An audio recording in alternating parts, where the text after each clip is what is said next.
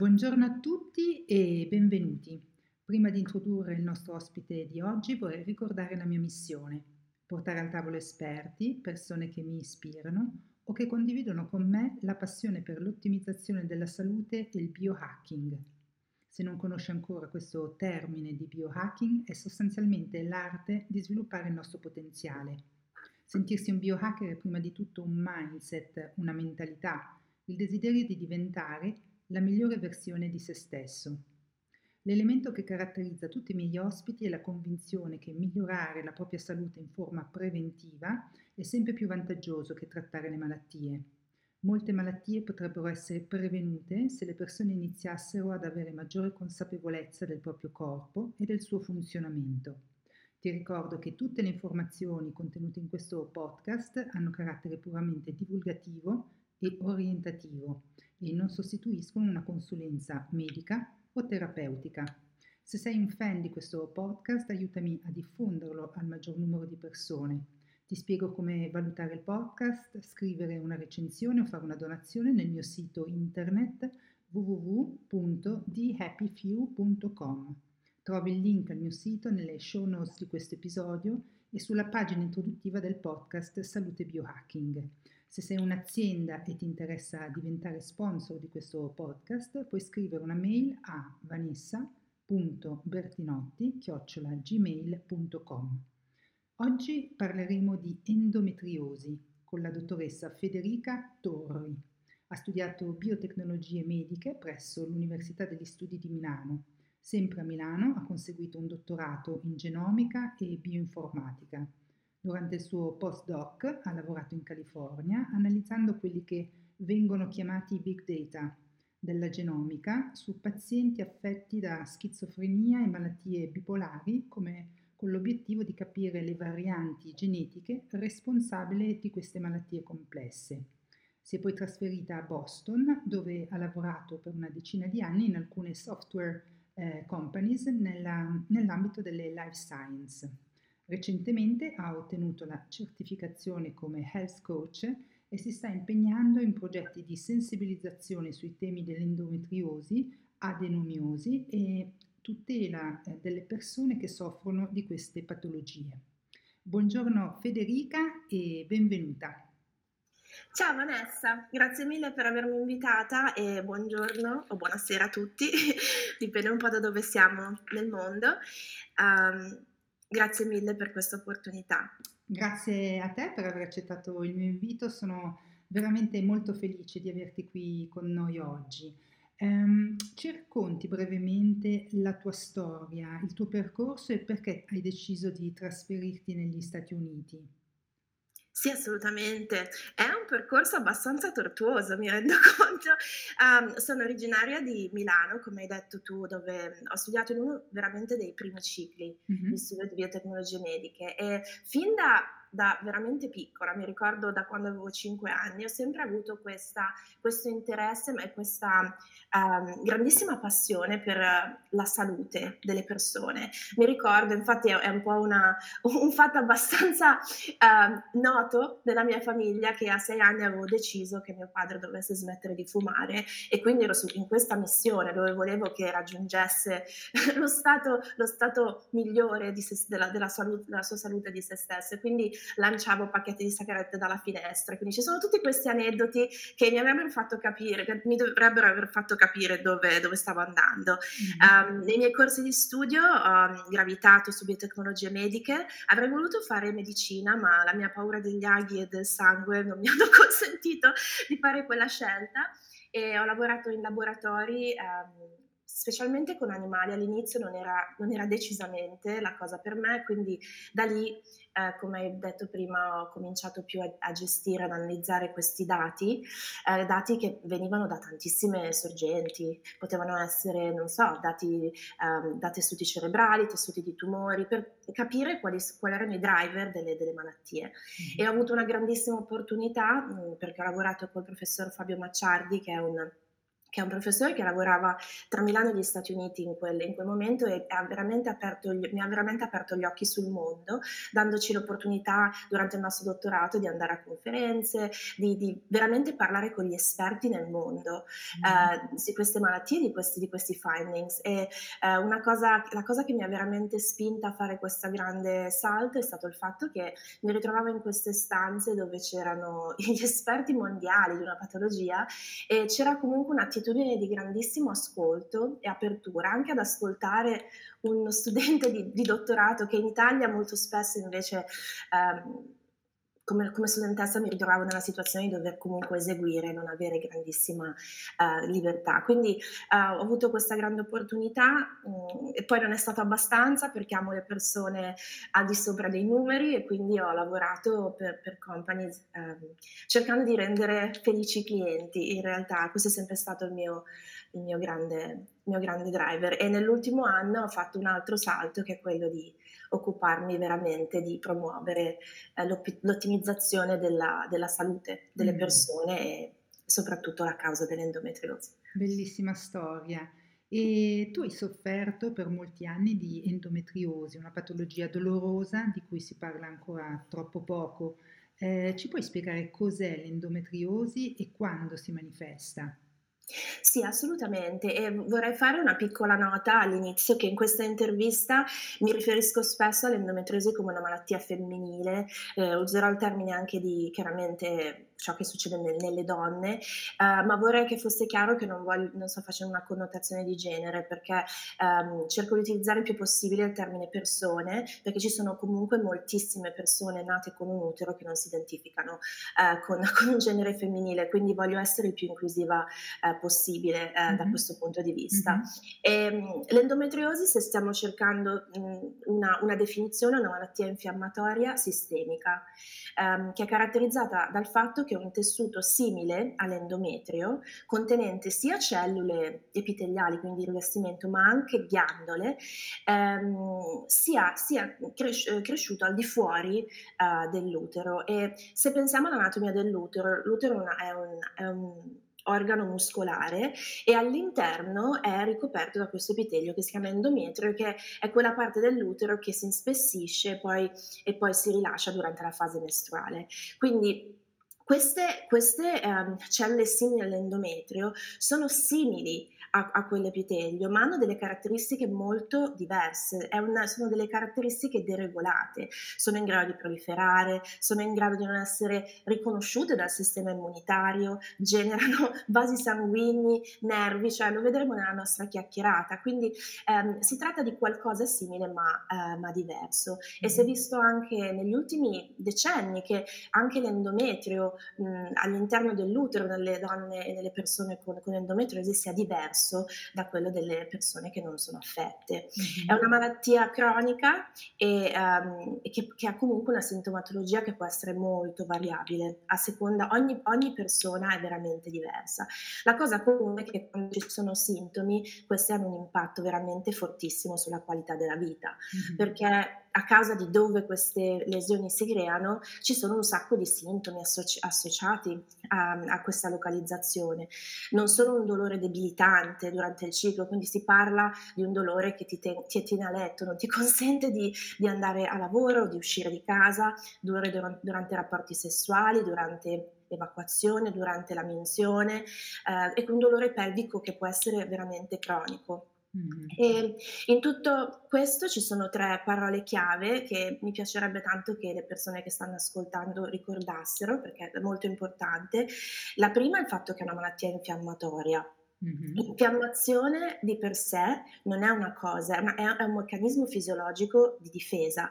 Il problema nell'endometriosi è che l'infiammazione è cronica, cioè è un meccanismo in cui l'interruttore non viene mai eh, spento e quindi questo causa continuamente, se noi pensiamo a cosa succede quando ci facciamo male, c'è tutto un processo incredibilmente intelligente nel corpo che cerca di riparare questa, queste ferite e quindi si, si, sviluppano, si sviluppa una crosta, poi si sviluppa una fibrosi. Ecco, pensiamo a tutto questo che, che avvenga costantemente in, queste, in, in, tutti questi posti, quindi si creano delle piccole liane appiccicose per cui poi dopo ci sono, eh, ci sono delle distorsioni degli organi, quindi la funzionalità viene, viene chiaramente... Um, um, non riesco più a parlare in, in, italiano apparentemente, viene comunque influenzata. E, e infatti è stato trovato molto di recente che c'è una grande correlazione tra l'endometriosi e altre malattie infiammatorie e immuni.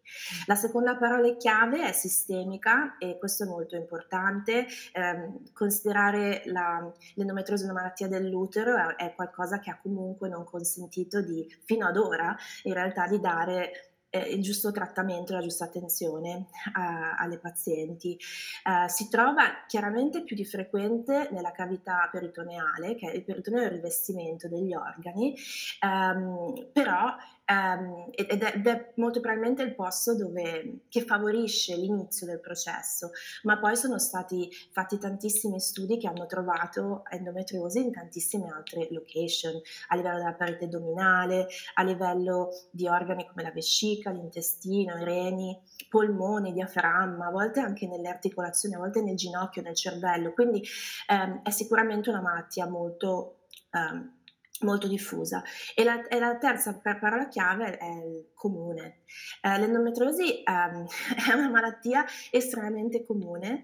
Eh, si calcola che una donna su dieci eh, abbia, della popolazione formata dagli individui che hanno, nascono con un utero abbia, eh, abbia, l'endometriosi. Vuol dire che stiamo parlando di 200 milioni di persone mm. nel mondo. E eh, la cosa che volevo sottolineare è il fatto che l'endometriosi, pur essendo una malattia comune, viene ancora trattata come una malattia rara. E le malattie rare sono malattie che di solito hanno una frequenza di una persona affetta su mh, 2000, per darti un'idea. Mm-hmm. Eh, qui stiamo parlando di una popolazione molto più consistente e, ehm, e quindi è, è, una cosa che, di cui probabilmente parleremo oggi, il fatto comunque di capire che è necessario avere un'attenzione um, nei confronti di questa patologia. Mm. Fantastico, hai dato così un'introduzione molto completa. Eh, passiamo un po' alle cause. Quali sono le cause eh, dell'endometriosi? Sì, son, l'endometriosi è una malattia um, che dal punto di vista del gergo scientifico diremmo essere multifattoriale o complessa. È un modo semplice per, um, per capire di cosa, che cosa significa il fatto che um, è una malattia in cui c'è una contemporanea presenza di fattori sia genetici ma anche ambientali che interagiscono tra loro. E quando parliamo di ambiente possiamo parlare veramente di, di molte cose, può esserci, ci sono uh, praticamente, può essere la, la, dieta, possono essere comunque l'ambiente che una persona comunque cresce dal punto di vista della qualità dell'aria. Questo è il concetto del, de, dell'ambiente quando si usa questo gergo scientifico. Ed è una malattia che ha comunque un'eziologia, quindi una causa ha, su cui ancora c'è un grandissimo dibattito. Um, e ci sono moltissimi dibattiti anche su che cosa venga prima, cioè il concetto di se venga prima l'uovo o la gallina, perché ci sono tanti meccanismi che eh, comunque ne, ne, negli anni si sono visti essere implicati nella, nell'endometriosi, ma non si capisce ancora esattamente quale sia l'ordine eh, o che cosa causi cosa. In generale, um, per chiunque che sia um, nuovo, che si affacci sul mondo dell'endometriosi, la teoria che è stata accettata più a lungo a partire dal 1927, la teoria di Samson o uh, della mestruazione retrograda. È una, è una teoria che praticamente dice che le cellule queste, queste, lesioni endometrali si formano perché eh, delle cellule del, dell'endometrio migrano eh, invece che fuoriuscire dal corpo durante il ciclo mestruale attraverso il canale eh, eh, la cervice e poi eh, il canale vaginale, escono invece dalle tube di falloppio, quindi è una mestruazione retrograda che poi si va a depositare nella cavità pelvica e quindi dando origine a questa, a, a, a questa malattia. Mm. Tuttavia, mh, negli anni sono stati comunque analizzati molti gaps, molte, eh, molte cose che questa teoria veramente non, non spiega. Um, per esempio, eh, la motivazione per cui l'endometriosi si sviluppi anche in eh, bambine prima eh, del, del, loro primo ciclo o come sia possibile che si trovino tracce di endometriosi anche in feti per esempio o come si sviluppi l'endometriosi in soggetti di sesso maschile perché è molto raro ma ci sono anche degli uomini affetti da endometriosi. Questa è una cosa molto importante da, da nominare. Quindi eh, negli anni c'è stata una discussione c'è ancora una discussione molto molto accesa e um, uno degli oppositori più, più famosi e celebri nel mondo dell'endometriosi è dottor, eh, dottore David Redwine, che è recentemente scomparso, che è un medico che ha veramente dedicato la sua vita a, alla causa di servire le donne con l'endometriosi, anche um, uno dei medici che è responsabile dell'introduzione di una tecnica chirurgica nuova eh, in grado appunto di, di favorire una percentuale di successo molto molto alta. E quello che non solo Redwan, ma anche altri gruppi nel mondo, come il gruppo di Signorile a Roma, Pietro Signorile a Roma, quello che hanno fatto è, è stato il fatto comunque di studiare anche eh, dei feti eh, di sesso femminile e, e, e, hanno trovato, specialmente il gruppo di Signorile per esempio, hanno trovato l'endometriosi nel, nell'11% di questi feti di sesso femminile. E Redwine dal canto suo aveva trovato che uno su nove di alcuni neonati che erano deceduti a causa della sindrome di morte improvvisa del lattante, per esempio, esempio, aveva endometriosi a livello del, dell'apparato riproduttivo. Mm. Quindi quello che questi studi hanno portato, eh, ci hanno portato a capire è che c'è sicuramente un'origine anche embriologica e questa teoria è detta teoria embriologica o mulleriosi, perché eh, lo dico perché eh, quando si leggono, si leggono, cose anche sui social media a volte ci sono dei termini che sono difficili da comprendere. Si chiama mulleriosi perché quella è una struttura presente nell'embrione che poi si diversifica nell'apparato riproduttivo ehm, femminile. E una cosa che è importante da, da nominare, che è anche molto affascinante, importante se vogliamo pensarci è il fatto che praticamente quello che succede è che queste, ci sono delle cellule nelle fasi molto precoci della, delle, dell'embriogenesi che, sono, che hanno comunque delle aberrazioni genetiche e, e quindi questo cosa significa? Hanno dei comportamenti anomali e costituiscono un tessuto difettoso che poi quando nell'embrione c'è questa migrazione meravigliosa di tutte queste cellule che poi fanno nascere diversi distretti del corpo o rimangono indietro e quindi rimangono in, in localizzazioni che non sono l'apparato riproduttivo femminile, oppure eh, comunque si sviluppano in, in, lesioni e isole di cellule che si comportano in maniera aberrante. E una cosa che ehm, è stata supportata negli anni è che questo percorso di cammino delle cellule durante l'embriogenesi è proprio lo stesso cammino pattern che eh, questi chirurghi specialisti che stanno operando con queste tecniche di cui probabilmente parleremo tra poco, ehm, sono praticamente gli stessi binari che questi chirurghi vedono quando rimuovono la malattia. E mm. quindi da qui tutto il razionale per cui se seguiamo questa teoria embriologica attraverso un approccio chirurgico potremmo essere in grado di, di eh, rimuovere la malattia. Uh, ne, ne, parleremo, questo non significa che chiaramente tutti gli interventi chirurgici hanno successo perché ci sono poi il dolore pelvico è molto complesso, quindi ci sono, possono essere tantissimi altri fattori che, che lo generano. Um, ci sono altre teorie, questo sicuramente gli ascoltatori, e le ascoltatrici, se mh, chiunque è interessato alla materia uh, vedrà che c'è tantissimo materiale in giro, ci sono e, e, che comunque sono state anche supportati da, da, da, studi come la teoria immunitaria. L'endometriosi è comunque molto probabilmente una malattia del sistema immunitario anche. Eh, e, e, da qui l'uovo e la gallina. Mm-hmm. È il sistema immunitario che non funziona e quindi sviluppiamo l'endometriosi o sono, l'endometriosi si sviluppa e quindi poi il sistema immunitario è deregolato? Questo è ancora molto... Mh, qualcosa che eh, viene comunque discusso, però è una teoria secondo cui eh, il sistema immunitario delle, delle, persone affette da endometriosi funziona diversamente, non ha la stessa efficienza nel rimuovere le le, delle cellule che non si comportano in maniera aspettata. C'è poi chiaramente la teoria genetica, ci sono molti marker, non c'è ancora un biomarker dell'endometriosi, è qualcosa che viene molto ricercato perché questo consentirebbe una diagnosi molto più faci- facile di quello che succede oggi. Ci sono al- anche altre teorie, eh, non, posso, non ho tempo per, per svilupparle tutte, una, eh, una che è molto discussa è la teoria della contima- contaminazione batterica, come se ci fosse un'infezione a livello del peritoneo che poi scatena una serie di reazioni immunitarie o la, la, la teoria anche ormonale, chiaramente c'è una componente ormonale perché eh, le, queste lesioni sono dipendenti dagli estrogeni e, o la teoria anche dello stress ossidativo, eh, il mm. fatto che comunque ci sia uno stress ossidativo nel corpo molto alto nelle persone affette e così via. Ci sono molti, molte teorie. Mm, e si, sicuramente questo ci fa capire come l'endometriosi sia veramente complessa e ci siano mm-hmm. moltissimi strati uh, da considerare.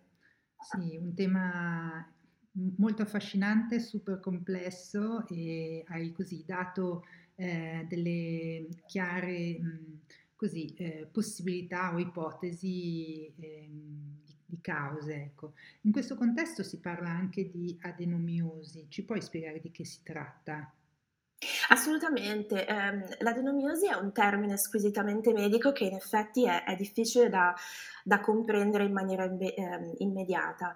Eh, l'adenomiosi si riferisce all'invasione benigna dell'endometrio nel miometrio. Cosa significa? Significa che l'endometrio, ne abbiamo parlato pochi minuti fa, che è questo rivestimento epiteliale all'interno dell'utero, l'utero eh, comincia a proliferare e migra invadendo il, la, la tonaca muscolare che um, è una parte molto importante del, dell'organo. Mm-hmm. Quindi l'endometrio cresce all'interno del muscolo dove non dovrebbe essere. Mm-hmm. È per questo che a volte mh, gli ascoltatori e le ascoltatrici potrebbero magari sentire questa nomenclatura che in realtà no, no, non è particolarmente accurata, ma eh, l'adenomiosi è una endometriosi interna, mentre invece l'endometriosi è propriamente detto un'endometriosi esterna. Eh, comunque il risultato di questo è che eh, l'utero diventa un organo eh, allargato e infatti ci sono comunque anche sui social media, c'è molta sensibilizzazione, sì, è abbastanza impressionante vedere quanto diverso un organo adenomiotico sia da un organo mh, tra virgolette normale mm. e, e questa è praticamente una una, una, una, una, patologia che molto spesso si trova in pazienti affetti da, da endometriosi. Non va, con, non va eh, con, confusa con, con, il concetto di fibroma, perché ehm, questa è una cosa che molto spesso non, non viene spiegata benissimo e anche nella mia storia personale non ho, non ho avuto grandi spiegazioni, soprattutto mh, alcuni anni fa.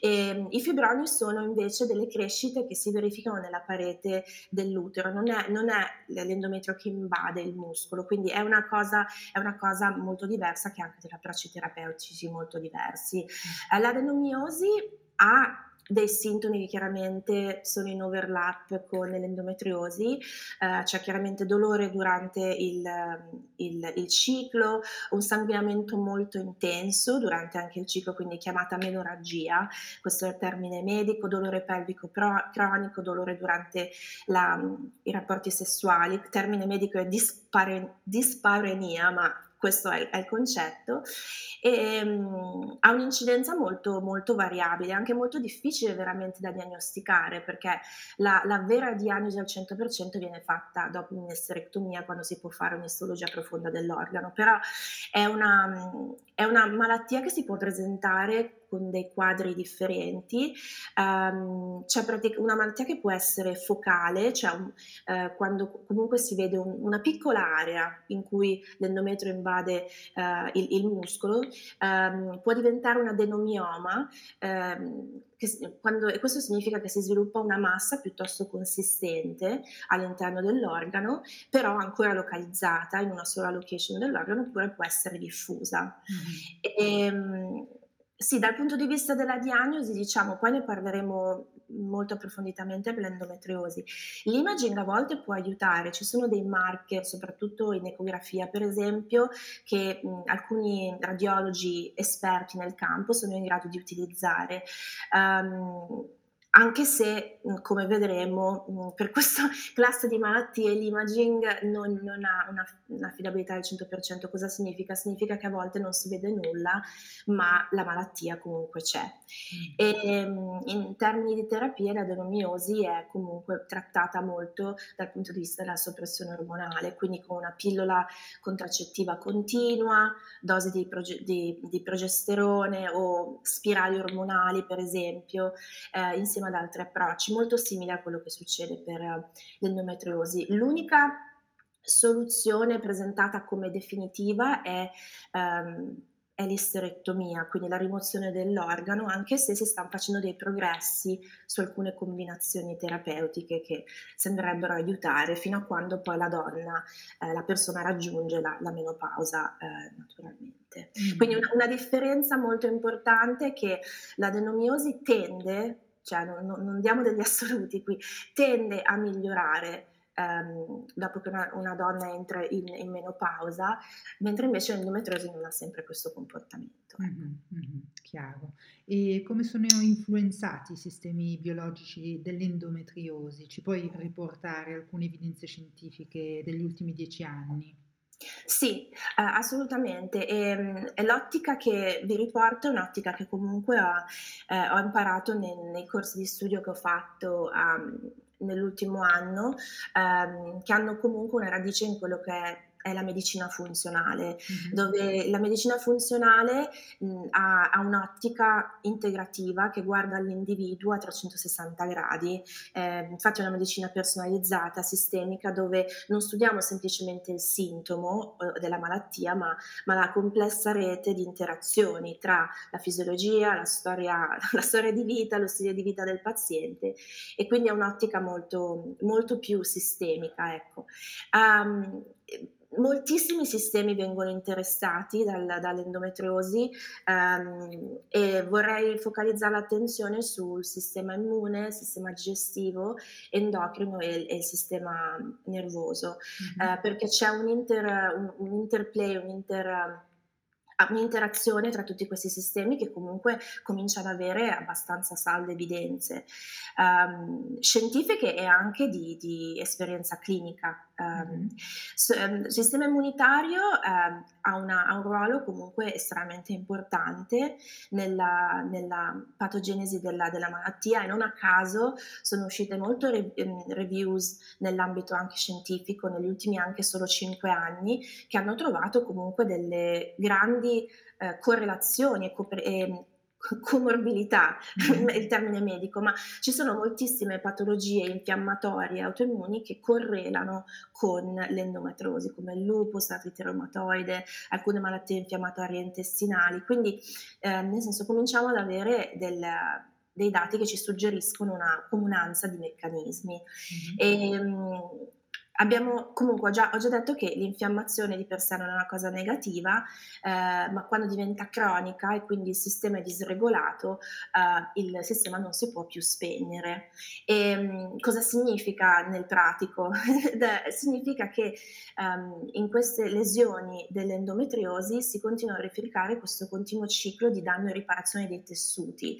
E perché questo succede? Ma in parte per queste perché comunque si verifica una riduzione dell'ossigeno in queste in queste lesioni, quindi questo causa, uhm, un sanguinamento, si formano come dei lividi a livello del tessuto, se vogliamo semplificarlo dal punto di vista, uhm, di quello di quello che succede, questo continua a richiamare cellule del sistema immunitario in maniera assolutamente costante, quindi favorisce lo sviluppo della della malattia.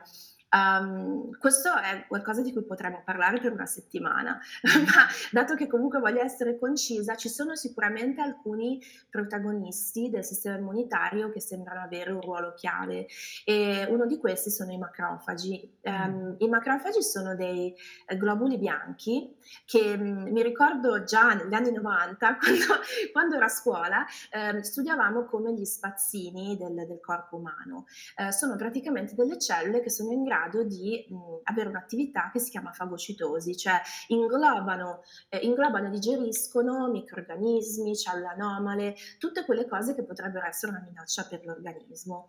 Ecco, i macrofagi possono esistere in 2 stadi differenti, ehm, che sono chiamati M1 e M2. Quello che ci importa di sapere è che nelle lesioni dell'endometriosi, ehm, ci la la versione di questi macrofagi che si presenta è la versione che produce tantissime molecole che favoriscono una continua infiammazione, un continuo reclutamento del sistema immunitario in un modo che non si spegne mai. I macrofagi che sono presenti in queste in queste isole che si sviluppano in queste lesioni, uhm, sono dei macrofagi che sono in uno stato molto particolare, ehm, perché i macrofagi possono esistere in uno stato in cui sono molto um, sono come in uno stato di immunosorveglianza, dove comunque digeriscono e uccidono tutto quello che, um, che, può essere dannoso al nostro organismo. E poi c'è uno, uno stato invece in cui rilasciano un sacco di molecole eh, che si chiamano citochine, eh, che richiamano altre cellule del sistema immunitario, quindi tengono questo processo di infiammazione costantemente attivo, ma anche riescono a fare cose che sono, um, quando io l'ho scoperto, che ho cominciato a documentarmi, sono rimasta veramente eh, senza parole perché favoriscono la formazione di, eh, di vasi sanguigni, così che le lesioni siano comunque autosufficienti e si possono cibare del, dell'ossigeno e, ehm, e, comunque di tutti i nutrienti che, eh, che l'approvvigionamento sanguigno porta, um, creano i loro, i loro, nervi, i nervi sensoriali che crescono in queste lesioni. Da qui il fatto comunque per cui mh, c'è comunque un dolore cronico che può svilupparsi nell'endometriosi, così come altre, um, altre cose, per esempio le lesioni producono, uh, sono regolate dagli estrogeni e producono anche estrogeni, quindi è un, è un ambiente super estrogenico che, uh, e, gli estrogeni si legano alle cellule immunitarie favorendo ancora di più il rilascio di tutte queste molecole infiammatorie. Quindi nel senso si, i macrofagi sembrano avere veramente il, uh, il titolo di organizzatori di questo party immunitario e questo si ripercuote e poi anche su tutte le altre cellule, perché ci sono alcune cellule del sistema immunitario, come per esempio le cellule natural killer, che di solito uccidono tutte le cellule che sono anomale, ehm, non, hanno più, non hanno più la stessa capacità eh, di, ehm, di, di, uccidere cellule anomale. Ci sono altre cellule come i mastociti, che sono altri globuli bianchi che di solito rilasciano istamina quando c'è una risposta allergica. Sembra che vengano continuamente attivati da questo ambiente infiammatorio con il rilascio di istamina e quindi una serie di, di, di processi anche infiammatori che non, che non si risolvono. E, ehm, anche i linfociti T li nomino perché la, la risposta immunitaria dei linfociti T è una risposta più complessa, che richiede più tempo ed è personalizzata verso la, lo specifico microorganismo, la specifica ehm, cellula eh, anomala, anche loro hanno un, un comportamento molto anomalo, perdono quella capacità di veramente um, andare a, ad uccidere ed eliminare um, un agente patogeno, una cellula anomala e, e, transitano verso una forma, anche loro come macrofagi, in cui continuano a rilasciare mediatori dell'infiammazione. Quindi mh, c'è tantissimo che potrei andare avanti a dire, ma il, il concetto di fondo è che davvero c'è una disregolazione molto, molto importante e questo si ripercuote anche livello del sistema digestivo, perché ricordiamoci che il 70% del sistema immunitario è nel sistema digestivo e infatti il 90% delle pazienti con endometriosi ha sintomi eh, gastrointestinali non a caso. E la ragione per cui eh, l'intestino è così strettamente correlato al sistema anche immunitario nel, nell'endometriosi è il fatto che il peritoneo delle persone affette da endometriosi è un peritoneo un po' diverso. Eh, e ricordiamoci che il peritoneo è questo involucro, questo sacchetto che contiene tutti gli organi addominali. È un ambiente molto molto pro-infiammatorio, è uno stato di costante infiammazione locale e, mm. ehm, e quindi questo poi ehm, causa o è causato, anche qui un sacco di studi, dal fatto che ci sia anche una, un microbioma alterato. Il microbioma è l'insieme, o microbiota è l'insieme di tutti i batteri che sono presenti eh, in, un, in, un, individuo, comunque nel, nel, corpo umano, ed è stato visto che eh, nelle, nelle, persone affette da endometriosi c'è comunque uno eh, grandissimo squilibrio. Ehm, il microbiota intestinale ha bisogno di essere comunque arricchito di molte popolazioni di batteri differenti differenti e um, ancora una volta non sappiamo se venga prima l'uovo o la gallina, ma il dato di fatto è che eh, è profondamente alterato con uno squilibrio verso alcuni ceppi di batteri piuttosto che altri. Um, ci sono, non ci sono ancora indicazioni o biomarkers dove oh, uh, posso vedere il livello di questo batterio e sapere che una persona ha endometriosi, però è sicuramente molto molto interessante. La ragione per cui la disbiosi um, può comunque causare o comunque favorire l'endometriosi è che um, i batteri nell'intestino hanno gran, importantissime funzioni.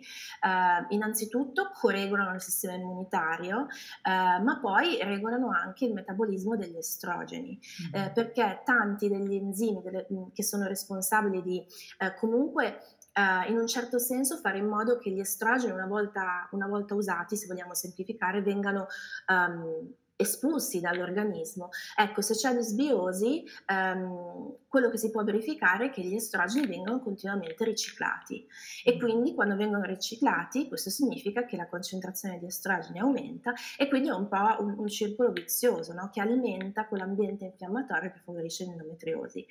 Quindi eh, non a caso eh, penso che in molti... Mh, che si affacciano al, al, tema dell'endometriosi abbiano sentito il termine endobelli, che significa praticamente il, la pancia, la pancia gonfia dell'endometriosi, che è comunque un termine comune che si utilizza per questi sintomi digestivi dell'endometriosi, è un tratto veramente molto molto presente.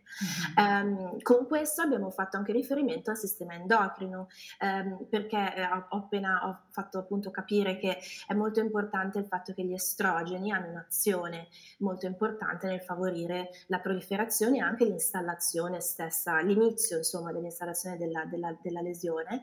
E non, cioè, se guardassimo i livelli nel sangue degli estrogeni, le, le persone con endometriosi e le persone con controlli sani, non c'è una differenza. La differenza è a livello locale, eh, dove comunque ci sono un sacco di, di, um, di eventi differenti. Eh, per esempio, ci sono più recettori di un tipo per gli estrogeni rispetto a un altro, e quel recettore causa il rilascio nuovamente di tutte queste molecole um, proinfiammatorie. E un'altra cosa che le persone magari ehm, che viene comunque usata nell'informazione quando si vuole cercare di divulgare ed educare è il fatto che c'è anche una resistenza al progesterone eh, in quelle lesioni. Il progesterone avrebbe un effetto eh, antagonista rispetto mm-hmm. agli estrogeni, dovrebbe spegnere l'infiammazione, ma ehm, i recettori non funzionano non funzionano molto bene, quindi eh, questo, c'è, c'è, questo, c'è, questo, problema. Um, quindi, nel senso, questo è semplicemente, ci sono tante altre cose che si potrebbero dire a livello del sistema endocrino, però è importante capire questo e anche capire che comunque si sviluppa poi anche un problema a livello dello st- continuo stress indotto dal dolore e, e, quindi anche una disfunzione a livello del cortisolo, cioè ci sono, ci sono tantissimi studi che si stanno, ehm, che si stanno eh, guardando. La, la, cosa importante è quando questo asse dello stress viene continuamente ehm,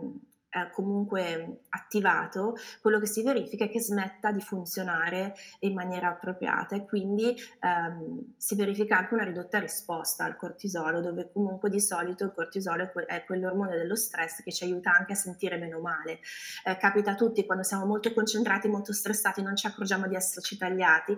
Ecco, questo è un meccanismo analgesico che eh, purtroppo viene un pochino a rompersi e ci sono degli studi su questo. Mm. E l'ultimo, questo ci porta all'ultimo sistema che, che volevo nominare, che è il sistema eh, nervoso. Um, una, cosa, una cosa molto importante è che nell'endometriosi si sta cominciando a vedere come c'è una deregolazione non solo a livello periferico dove ci sono i nervi, dove le, le, la, le informazioni sul dolore vengono comunque collezionate e poi il cervello le, le, elabora, ma anche a livello del sistema nervoso centrale, quindi a livello, a livello eh, cerebrale. E cercherò di essere molto concisa, ma le parole chiave qui sono a livello periferico, quindi vicino alle lesioni, abbiamo detto che queste lesioni hanno dei nervi, no? sono molto innervate nervate.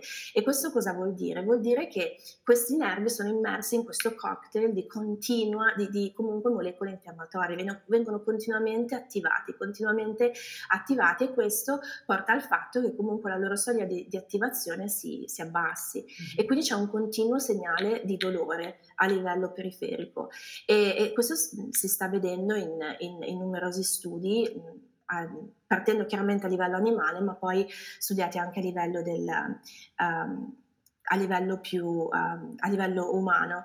E, a livello umano quello che si, si, è visto, per esempio, questo ci suggerisce come l'endometriosi abbia un effetto anche a livello, a livello di altri sistemi, oltre che all'utero, il fatto che in donne sono state studiate recentemente più di un, un centinaio, mi sembra, di, di, donne nell'Università del Michigan e si è visto che queste donne con dolore pelvico cronico hanno comunque eh, una, un'alterata eh, architettura delle zone del cervello che elaborano il dolore. Si sviluppa quello che si, si definisce una sensitizzazione centrale, cioè il cervello è talmente, c'è una neuroinfiammazione, infiammazione del, del, del, di alcune aree che vengono continuamente attivate, per cui il segnale del dolore comunque eh, continua, non c'è più quell'inibizione eh, analgesica che si, dovrebbe, si verificherebbe in, un altro, eh, in un'altra situazione.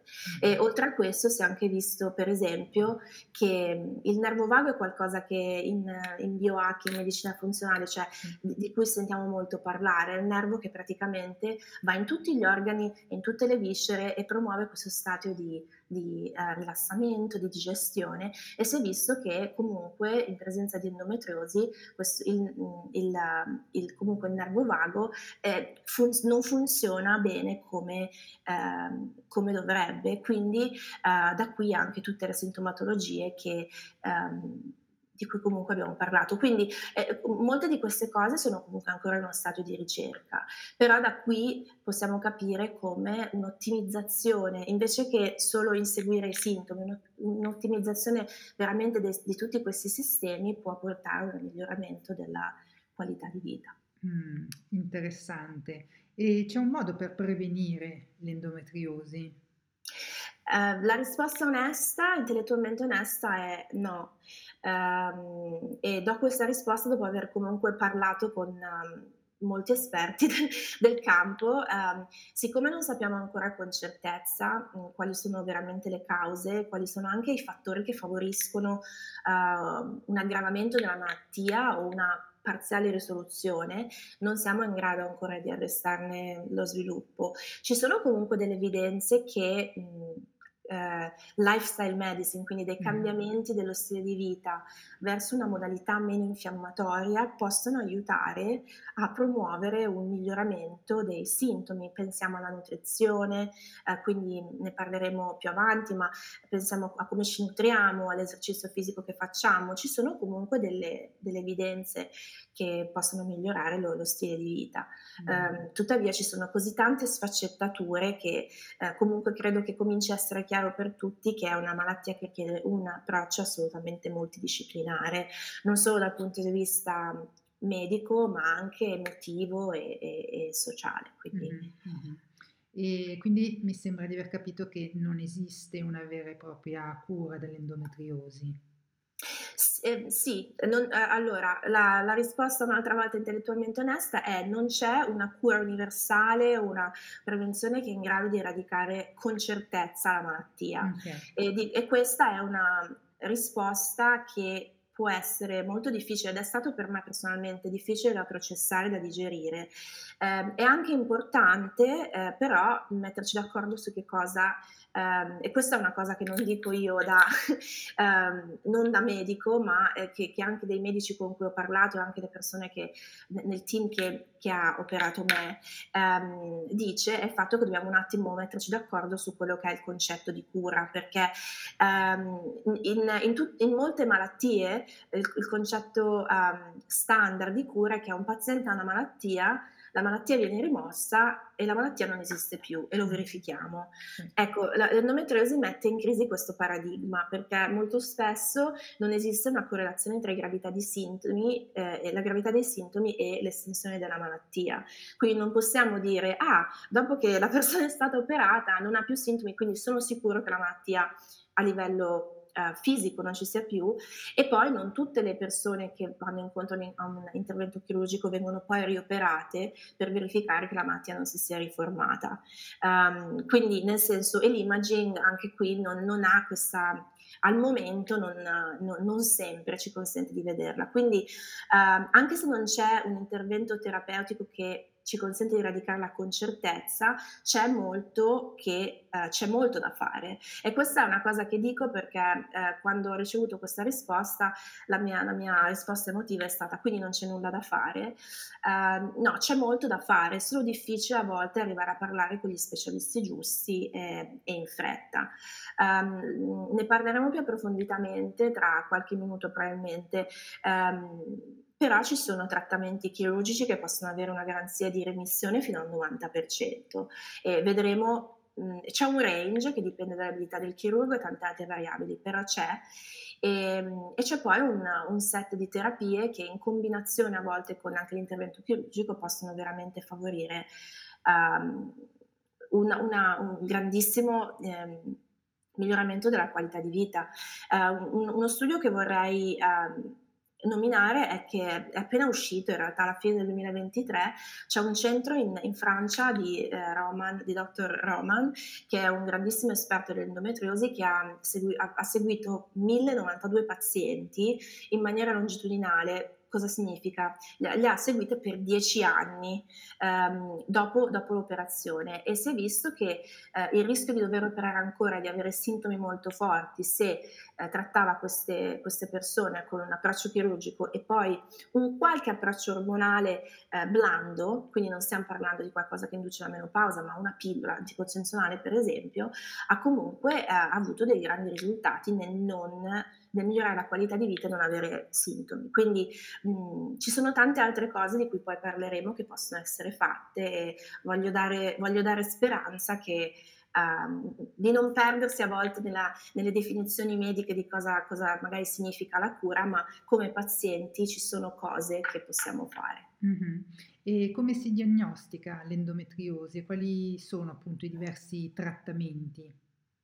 Sì, ehm, ehm, le mhmm, allora le lesioni, ehm, dell'endometriosi come come ho anticipato non sono facilmente visibili nelle tecniche di imaging che abbiamo ora. Mh-mh. Ehm, ci sono casi, porto la mia esperienza personale, io ero in uno stadio così avanzato per esempio che, ehm, si è sono potuti vedere dei segnali di fibrosi nella pelvi profonda, ehm, ma ci sono tantissimi altri casi dove persone con uno stadio molto avanzato non non rivelavano nessun segnale eh, in, in, sede di, di, risonanza magnetica, per esempio. Quindi dal punto di vista dell'imaging ci sono grandi speranze, ci sono grandi studi e l'Italia eh, sta contribuendo veramente in maniera... Ehm, impressionante a, a, a, queste tecniche. Sono, infatti vado a una conferenza a marzo che si chiama Endometriosis Summit dove il gruppo di Mauro Malzoni e Alessandra Di Giovanni eh, eh, presenterà appunto eh, degli studi che stanno, che stanno, facendo per usare l'ecografia e alcuni marker dell'ecografia eh, per, ehm, per, eh, in maniera preoperatoria per vedere se ehm, riescono a localizzare dove, dove si trovano le lesioni. Ci sono anche altri progetti in Italia, come il gruppo di Pietro Signorile, per esempio, su biomarker dell'endometriosi a livello sanguigno. Quindi voglio dare l'idea che ci sia un grandissimo, un grandissimo sforzo nell'ambito medico e scientifico per rendere le cose meno invasive. Um, al momento, se parliamo 2024, um, all'inizio del 2024 l'endometriosi può essere diagnosticata in maniera certa solo attraverso un intervento di laparoscopia.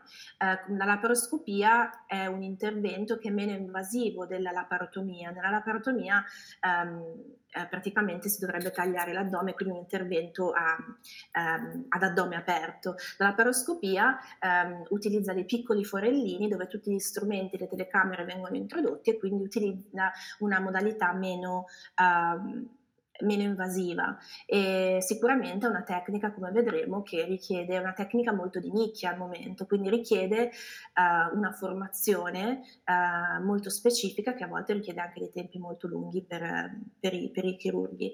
E, e, in generale ci sono comunque ci sono varie modalità di, diagnos- di, in, diagnostiche in termini di uh, stadio.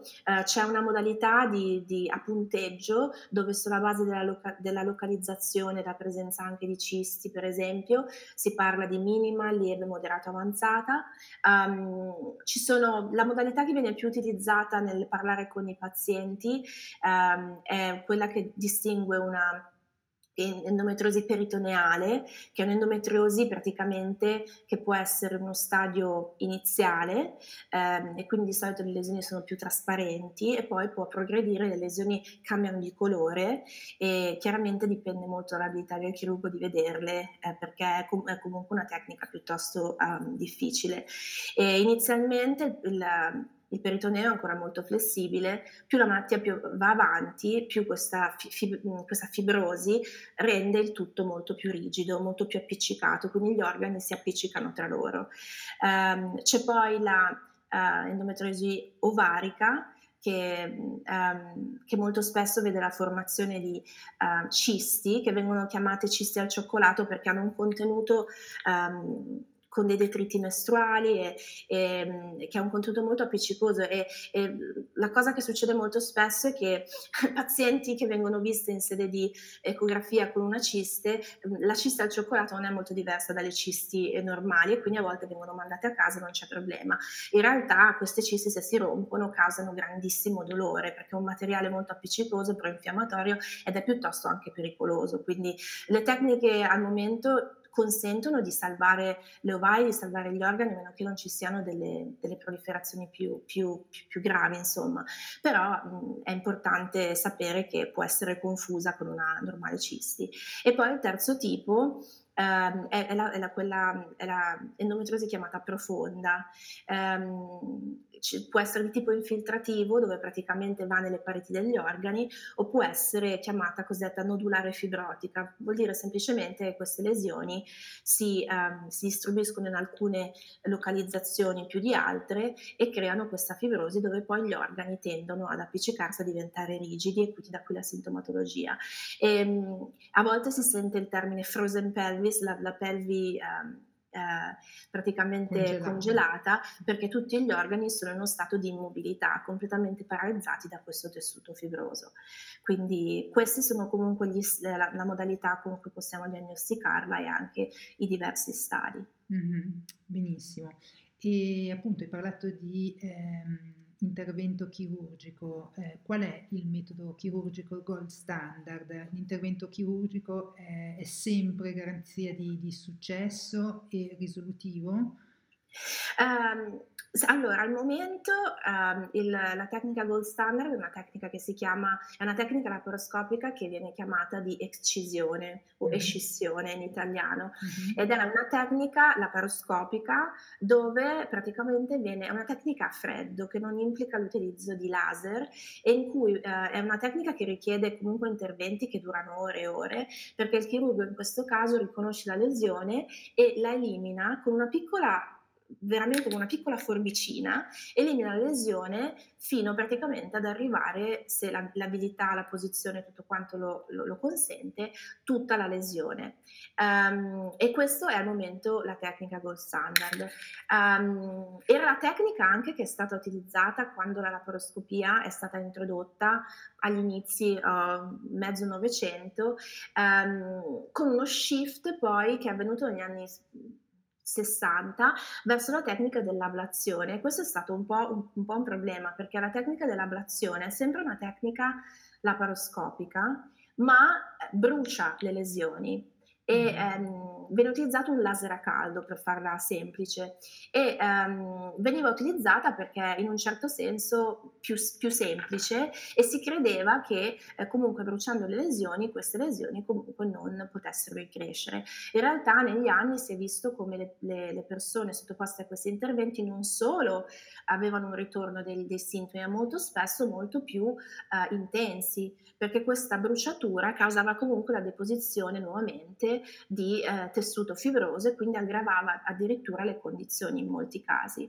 Uh, quindi questa tecnica di escissione adesso in questo momento viene riconosciuta come il, il gold standard ed è uh, una, una tecnica che può essere fatta in due modi differenti. Può essere fatta con la laparoscopia normale, dove comunque il chirurgo introduce questi strumenti attraverso questi forellini e manualmente gestisce gli strumenti, può essere fatta anche a livello robotico, c'è questa tecnologia che chiamata Da Vinci, dove il, uh, il, chirurgo si siede a una console e manovra un robot che poi manovra uh, gli strumenti a livello laparoscopico. Molto spesso una combinazione delle due tecnologie uh, viene, viene, utilizzata. E, um, questi sono interventi che, come ho detto, la difficoltà di, di, comunque arrivare a parlare degli specialisti in questo ambito è legata al fatto che comunque una nicchia in un certo senso degli, um, dei chirurghi viene, viene um, educata e viene comunque formata a queste tecnologie. E infatti ehm, se si guardano i dati negli anni, anche nei decenni, um, in termini del, successo della, della, della, dell'intervento chirurgico c'è un range molto, che va dal 50% al 90% e la ragione per cui ci sono questi, c'è questa variazione appunto dipende da tante cose, dipende dall'abilità del chirurgo di veramente eliminare le lesioni alla radice, dipende anche da comunque ogni, uh, ogni paziente è molto diversa, ci possono essere altri uh, che in inglese vengono chiamati pain generators, quindi origini di dolore dolore che anche quando la lesione viene rimossa magari continua a generare, come abbiamo visto prima,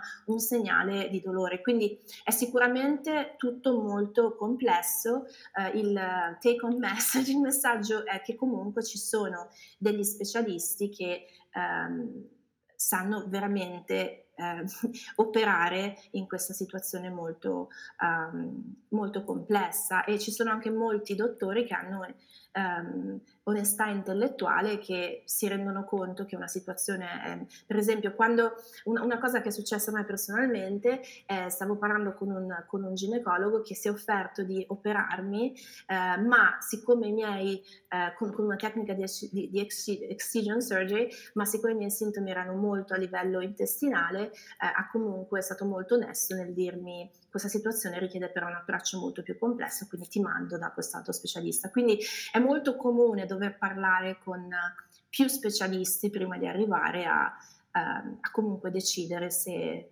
uh, l'approccio chirurgico va bene per noi. Mm-hmm, chiarissimo. E parlando invece di, di, dieta, esiste appunto una dieta consigliata per chi soffre di endometriosi? Esistono magari degli integratori che possono aiutare a gestire o a migliorare i sintomi?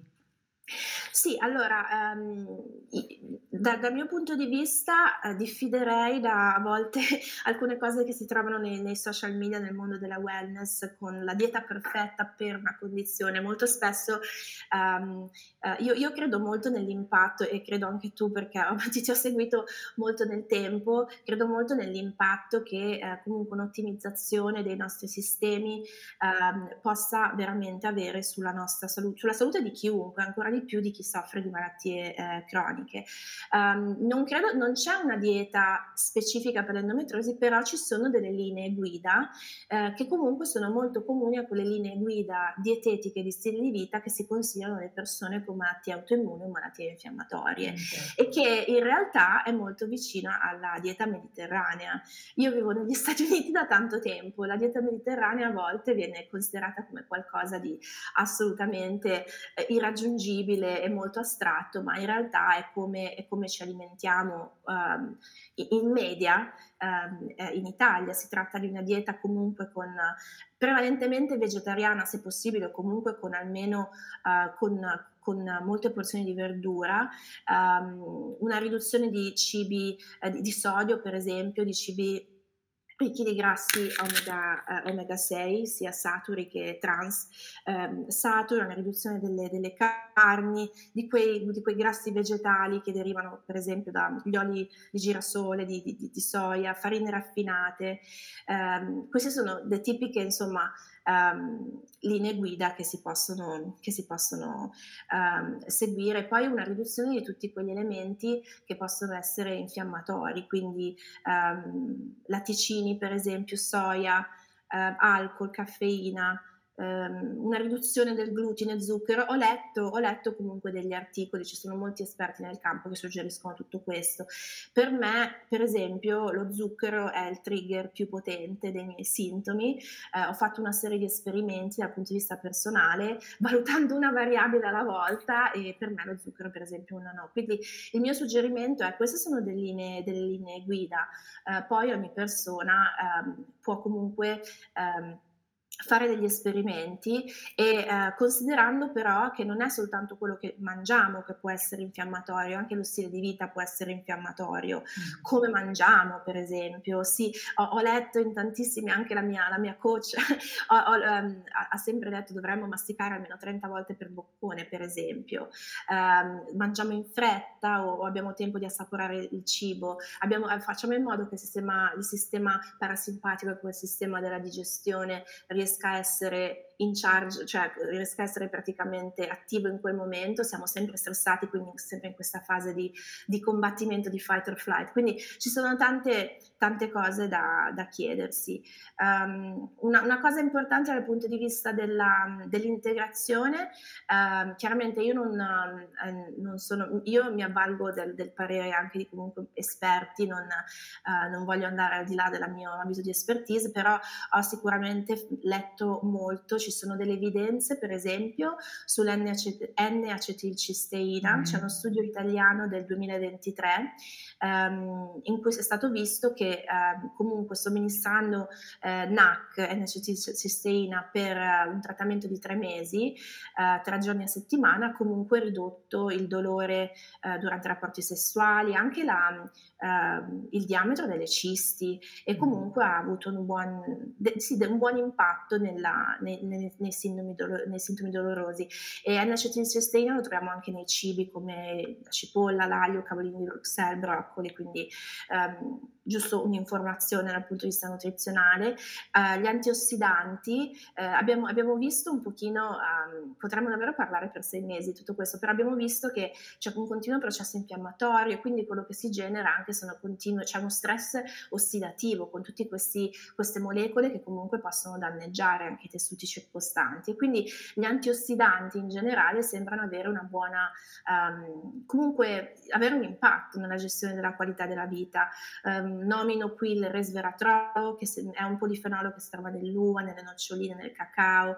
Sono, i, i, gli antiossidanti hanno delle proprietà antinfiammatorie mm. eh, e antiossidanti, la quercetina per esempio, um, sono comunque delle molecole che vengono a volte utilizzate per supportare dei pazienti. E un, un capitolo molto importante è quello del, del CBD, dei cannabinoidi, che ecco, sì. con um, che viene comunque dalla, da, da, dalla, dalla cannabis e uh, il CBC, cioè, ricordiamoci che la cannabis contiene il THC che è il 9 tetraidrocannabinolo che è la parte che più, uh, ha un effetto più um, mentale, questo concetto di um, sì, che la rende comunque, um, che modifica lo stato mentale, ma poi c'è una uh, parte che è il, cannabidiolo, il CBD, che ha un effetto analgesico, ansiolitico e estremamente antinfiammatorio.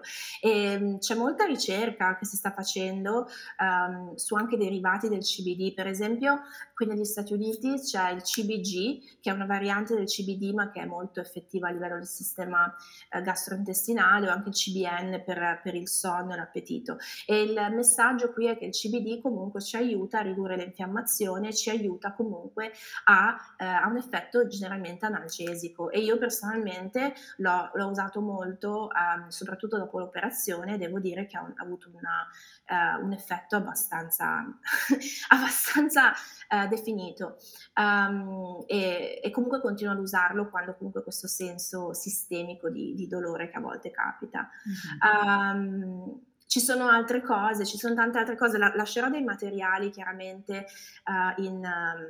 Um, um, a seguito di questo podcast.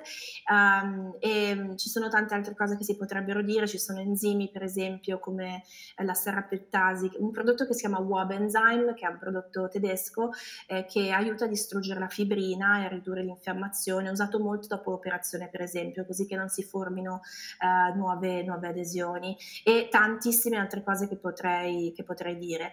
Um, quindi lo, lo, lascio qui e poi dopo eh, chiaramente lascerò anche la mia email. Alla fine del, uh, del podcast, così chiunque sia interessato mi può contattare. Um, una cosa che volevo dire sul biohacking, che è molto importante, ci sono anche delle cose che, um, su cui possiamo sperimentare e utilizzare per ottimizzare i nostri sistemi anche uh, su noi stessi. Uh, per esempio, um, ci sono l'esercizio fisico. L'esercizio fisico per, anche per me personalmente è stata una cosa fondamentale. A volte è molto difficile da fare quando sei costantemente con un senso di dolore ma è eh, un, um, fondamentale per generare eh, comunque molecole le endorfine, no? Mh-mh. Analgesiche.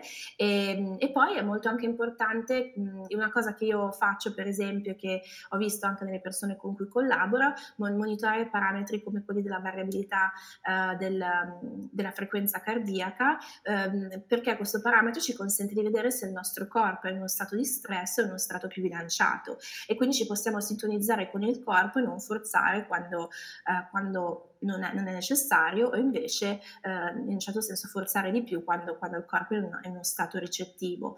Um, tante altre cose che si sta vedendo nell'esperienza dei pazienti che um, possono aiutare è la, ter- la, terapia con la luce infrarossa, per esempio. A me ha aiutato molto dal punto di vista del dolore in alcune regioni del corpo, uh, monitorare la qualità della, dell'acqua. Uh, ci sono delle evidenze, io parlo qui negli Stati Uniti, in Italia non ho, non ho, non ho questi dati, però delle evidenze che ci siano dei grandi contenuti di estrogeni a volte nell'acqua del rubinetto, per esempio. E quindi questa è una cosa che possiamo monitorare, non è un biohacking classico, ma è comunque qualcosa che possiamo fare.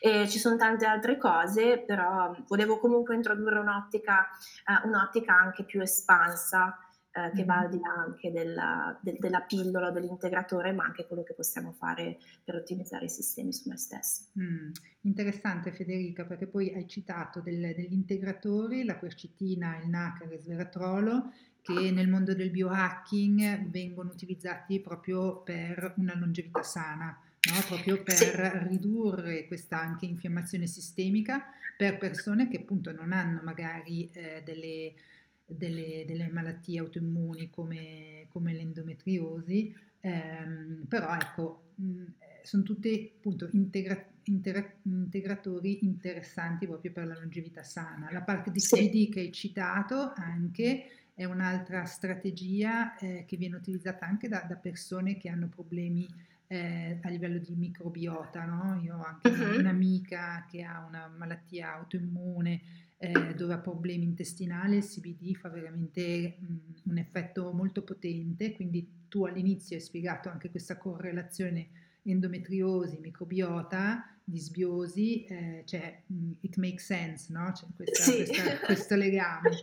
E, e, poi grazie anche di aver citato queste terapie più che si orientano al biohacking, quindi terapia luce rossa, quindi la fotobiomodulazione, la, il filtraggio dell'acqua, perché sono tutte cose che chiaramente spesso mi vengono anche chieste per persone che hanno eh, problemi di salute, uh-huh. no? E io non posso dire guarda questo farà miracoli, però eh, certo. inserito come lo stai dicendo tu eh, come supporto no? proprio a ridurre l'infiammazione sistemica eh, oppure eh, come la terapia della luce rossa aiuta anche la, eh, la funzione mitocondriale, la riduzione dell'infiammazione, sì. cioè chiaro che solo quella eh, difficilmente eh, trova un, così, un, risultato, però tutte pic- queste piccole cose come il movimento, eccetera, l'integrazione è, è bello che anche eh, in, una, in, delle persone che soffrono di, di malattie autoimmuni o, o malattie mh, importanti danno un, un sollievo, mh, no? Eh, sì. È utilizzato in questo, in questo senso.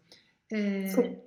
Quando, ehm, quando, sono nati, forse anche questa cosa che non hai ancora spiegato, quando sono nati i tuoi primi sintomi e quando hai capito che si trattava di endometriosi, in che modo appunto il dolore cronico influisce sulla, sulla tua qualità di vita o su, sulla qualità uh-huh. di vita in generale? Sì, allora, ehm, guardando indietro, adesso che so di più di questa malattia, sicuramente ho capito di averla avuta da sempre con me.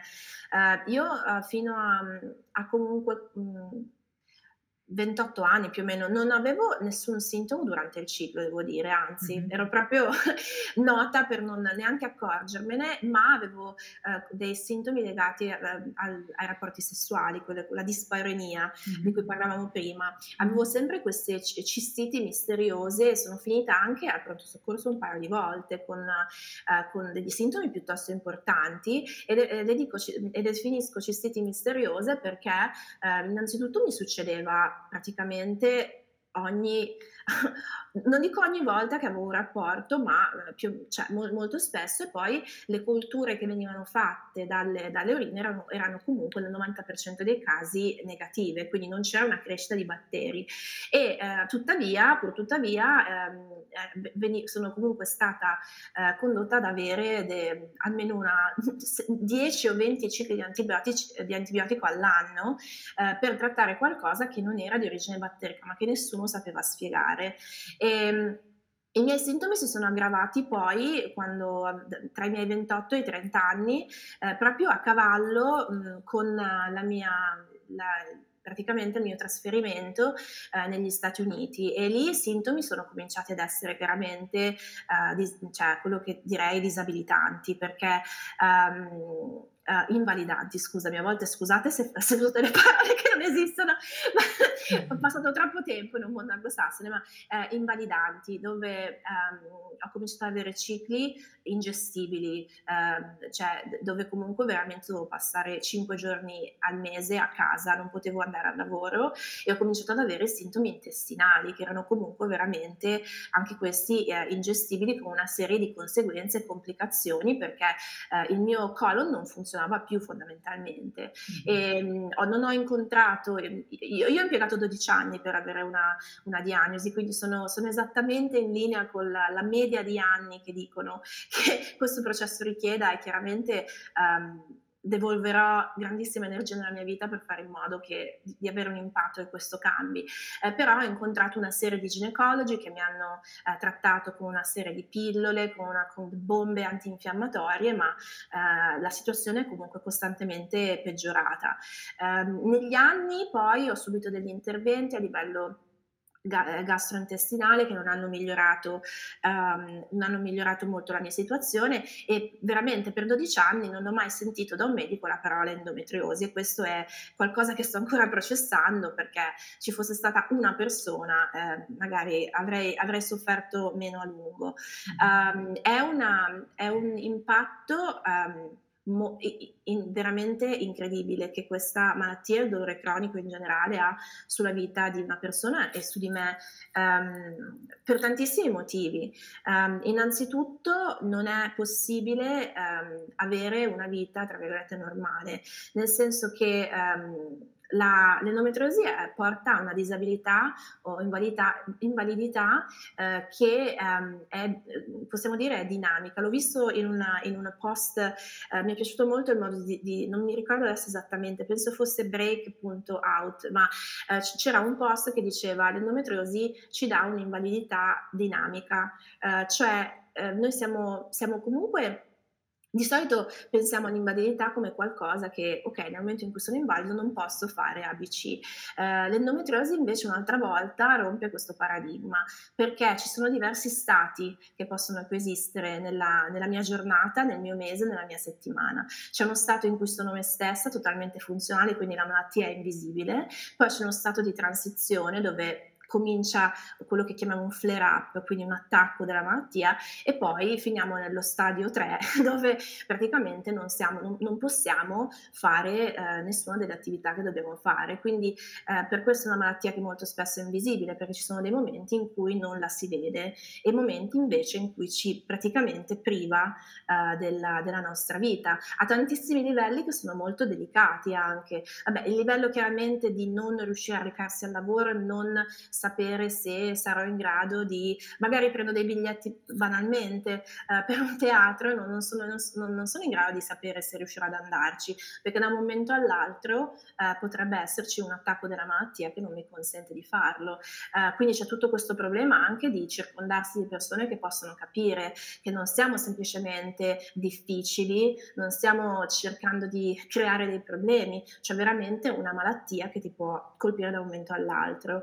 E e, poi anche un continuo stadio, una cosa che è molto difficile, un continuo stadio di eh, molto stressante di fight or flight, cioè un, nel senso che ci, ci, si sente costantemente in una situazione dove potrebbe accadere qualcosa, una situazione anche di sfiducia nel proprio corpo, dove comunque in un certo senso ehm, eh, percepisci il corpo un po' come, come un traditore. E, mh, queste sono cose su cui è necessario lavorare per riuscire a includere la malattia e a conviverci, perché altrimenti diventa molto difficile, ma non è, non è un processo facile. E, poi eh, la, l'altra cosa che va menzionata, e non mi vergogno a farlo, è che ehm, chiaramente interessa degli aspetti molto intimi della vita ehm, di una persona, che vanno dalla sessualità dal, comunque dove riuscire a, ad avere anche un partner e spiegare al proprio partner che cosa sta succedendo. E quindi um, è, è, molto difficile da vivere, ci sono stati dei momenti in cui mi sentivo veramente abbattuta e senza speranza.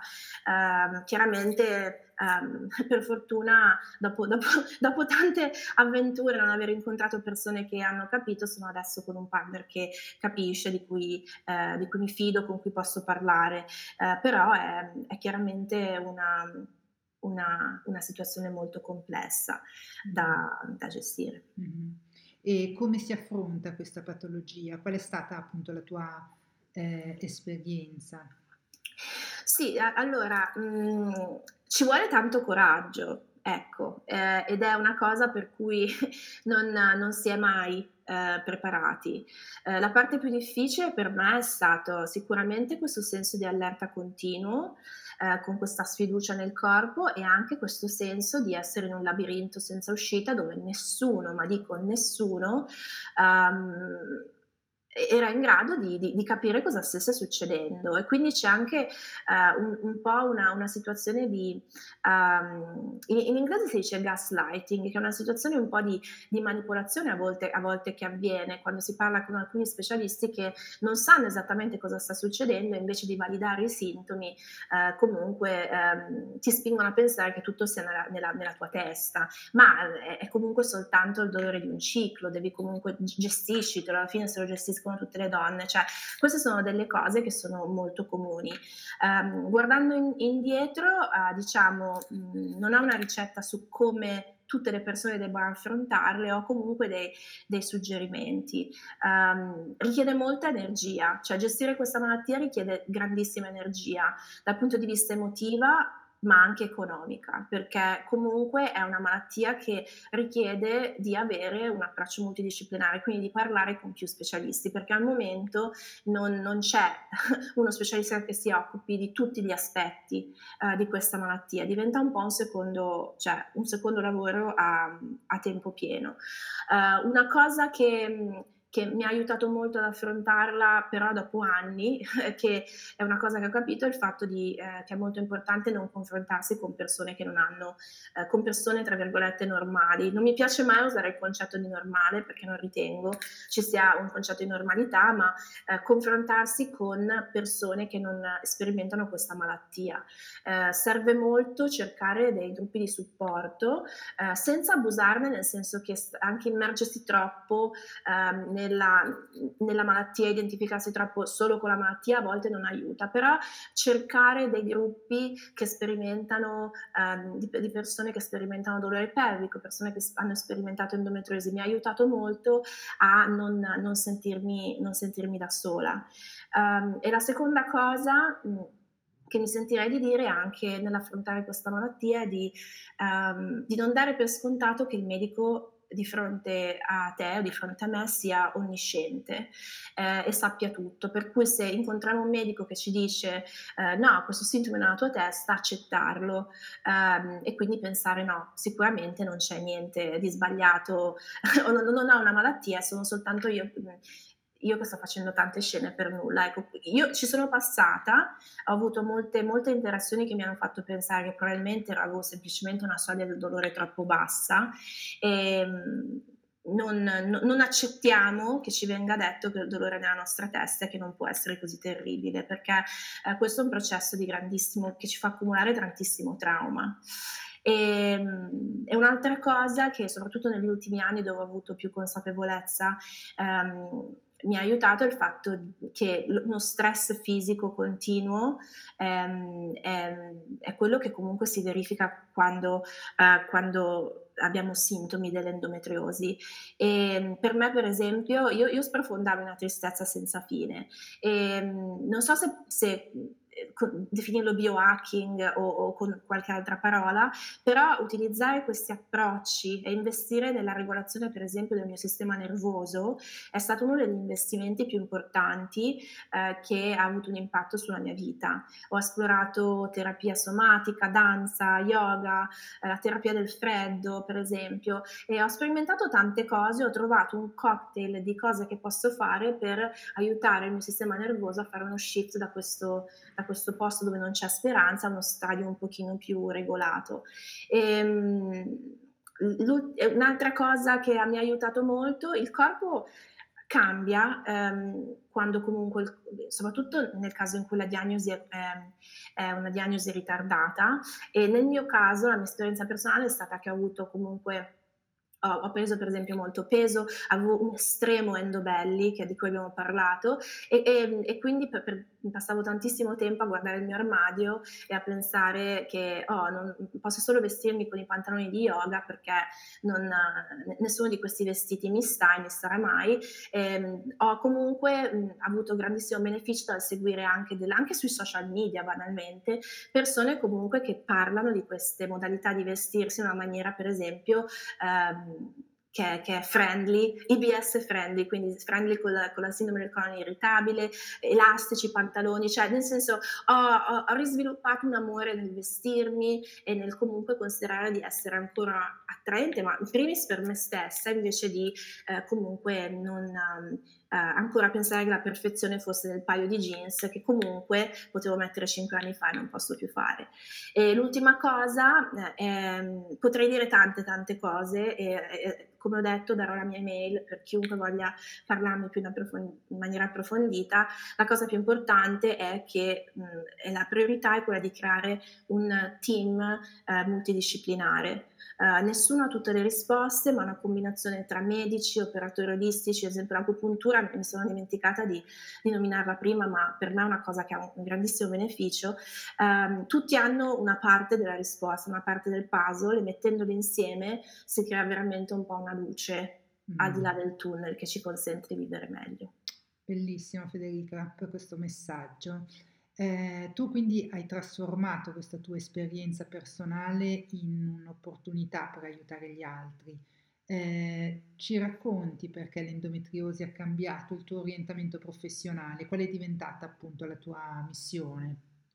Sì, assolutamente. Um, um, diciamo che um, ho avuto nella, nella, mia vita ho avuto comunque dei momenti di, di, di grandi cambiamenti, di grandi passaggi e, um, e, un grande momento di passaggio, un portale per me è stato uh, sicuramente l'anno scorso dove i miei sintomi sono diventati estremi.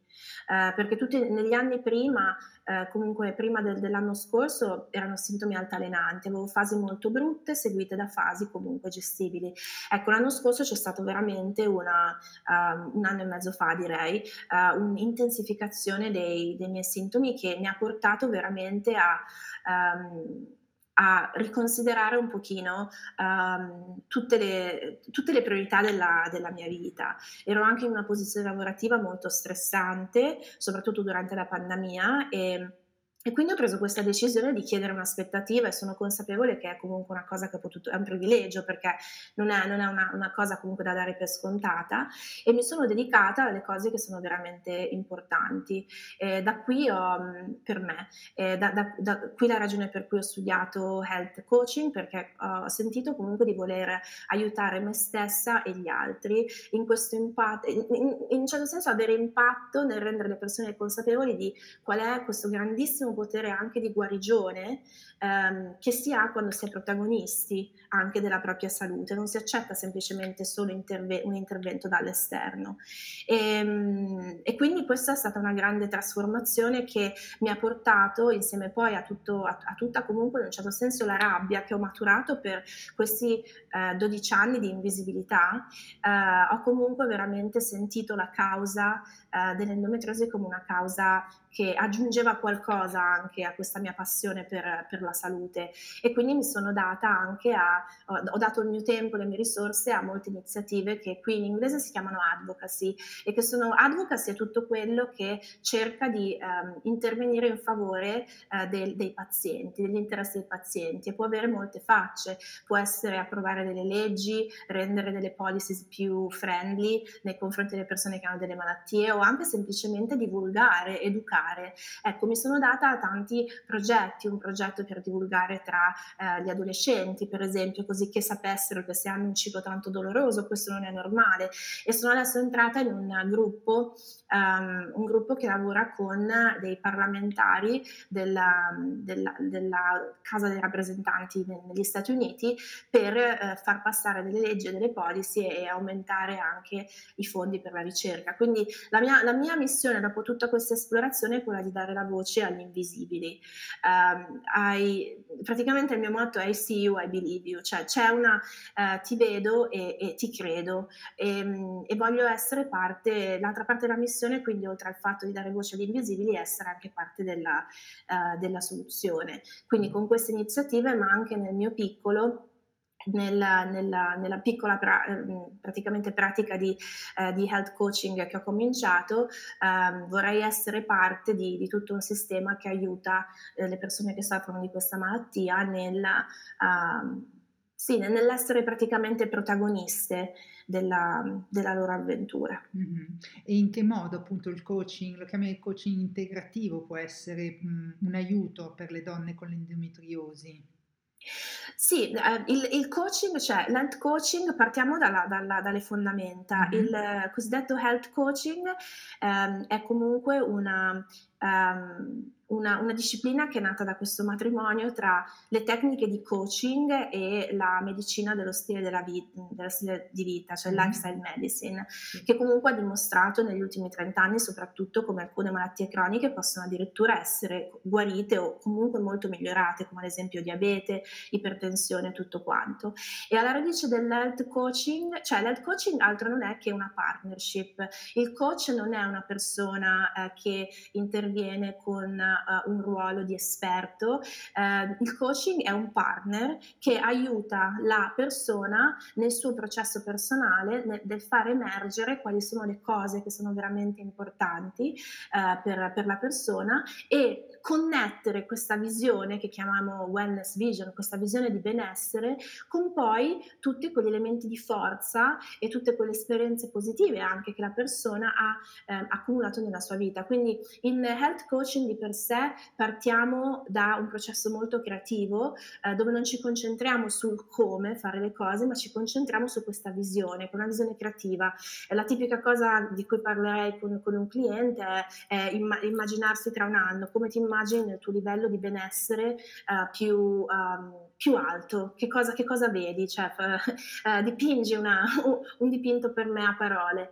E, e, poi invece pensiamo più al come fare, abbiamo dei goal a tre mesi, dei goal settimanali e con piccoli passettini poi arriviamo a quella visione.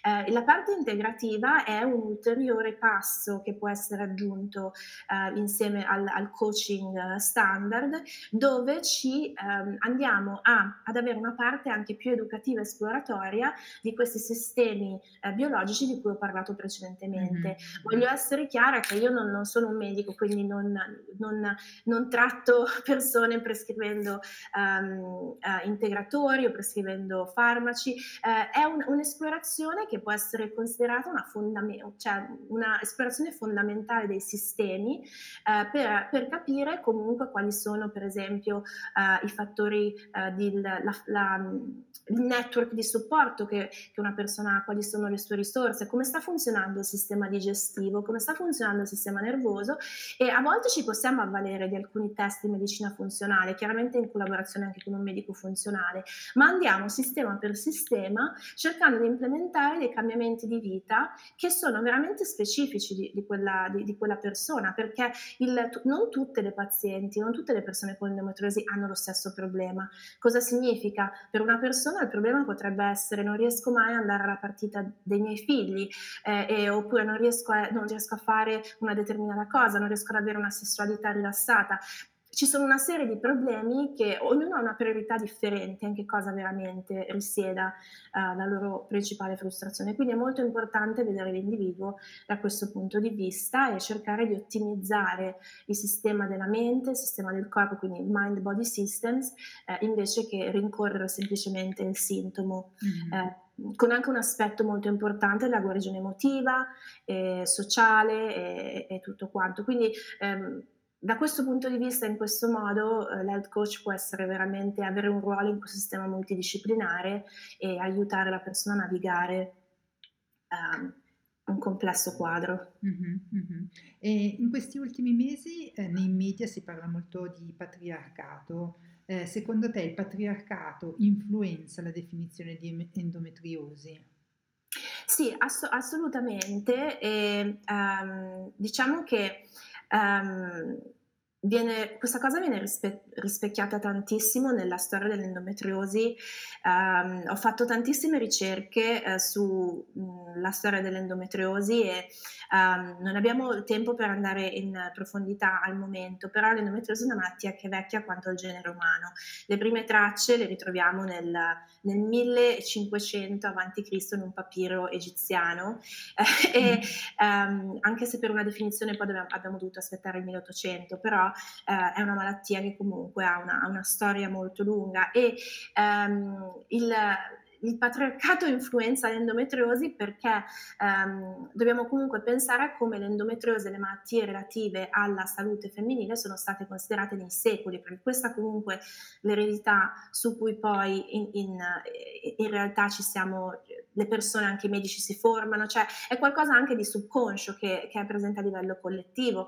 Eh, mi viene da pensare eh, a come per esempio eh, nei testi ippocratici nella, nella, nella Grecia classica, parliamo nel, del, dell'ottavo secolo a.C., per esempio, si definisse l'utero come, una, come una, un animale vivo piuttosto che un organo e il fatto che um, se una donna per esempio non, non, portava a termine una gravidanza, non, non, non adempisse a questo dovere della maternità, eh, questo priverebbe l'utero del suo scopo primario e quindi da qui la teoria dell'utero vagante, che è, è una teoria iconica, ci sono anche delle vignette molto divertenti con questo utero che vaga come Heidi annusando i fiori e, um, e, e, diciamo che questo principio in realtà è rimasto abbastanza in, in voga, ci sono, ci sono ancora degli esempi di questa malattia dell'utero vagante importante riferendosi all'endometriosi e poi negli anni e nei secoli successivi ci sono state tantissime esplorazioni dal punto di vista medico eh, fino a quando praticamente c'è stata la definizione de- de- dell'endometriosi all'interno di questa grande famiglia dell'isteria dove tutto ciò che apparteneva al femminile veniva definito come una malattia, una malattia mentale. E da qui alcune cose abbastanza orrifiche che se ci fanno pensare quando, quando mi chiedi e ci chiediamo del, del patriarcato, delle pratiche eh, con, che hanno comunque considerato le, le, donne a volte a cavallo tra delle streghe um, o, o um, vittime di possessioni demoniache appese a testa in giù, um, sottoposte a delle, delle, pratiche dolorosissime per eliminare queste, queste, lesioni, addirittura ad esempio con delle, con, con delle, unghie a livello della parete dell'utero, delle cose veramente eh, nei secoli eh, terribili, le accuse di stregoneria, eh, tantissime donne chiuse nei manicomi, quindi nel senso c'è proprio una, una storia di tutto ciò che è relativo al femminile eh, che ehm, ha ha sempre visto una, una, sovranità in un certo senso del, del medico maschile uh, in, uh, in, in, quei tempi sulla, su tutto l'universo femminile, anche la facilità con cui per esempio Freud etichettava le donne come, come isteriche quando non c'era nessun altro tipo di, um, di, di spiegazione dei loro sintomi. Um, Sì, sì, una una cosa che ho letto nel 2012 c'è stato questo articolo del New York Times che comunque diceva che, uhm, sono state fatte delle ricerche per cui tutte queste, ehm, donne che erano state etica etichettate come isterche, chiuse in manicomi, accusate di stregoneria, in realtà fossero affette da endometriosi, perché aves a avevano i sintomi dell'endometriosi. E quindi si si calcola che questa sia la più grande diagno ehm, diagnosi sbagliata di massa della, della storia della, della medicina. Se, quindi sto nominando tutto questo per, per, dare un'idea del fatto che c'è comunque una, una, una storia.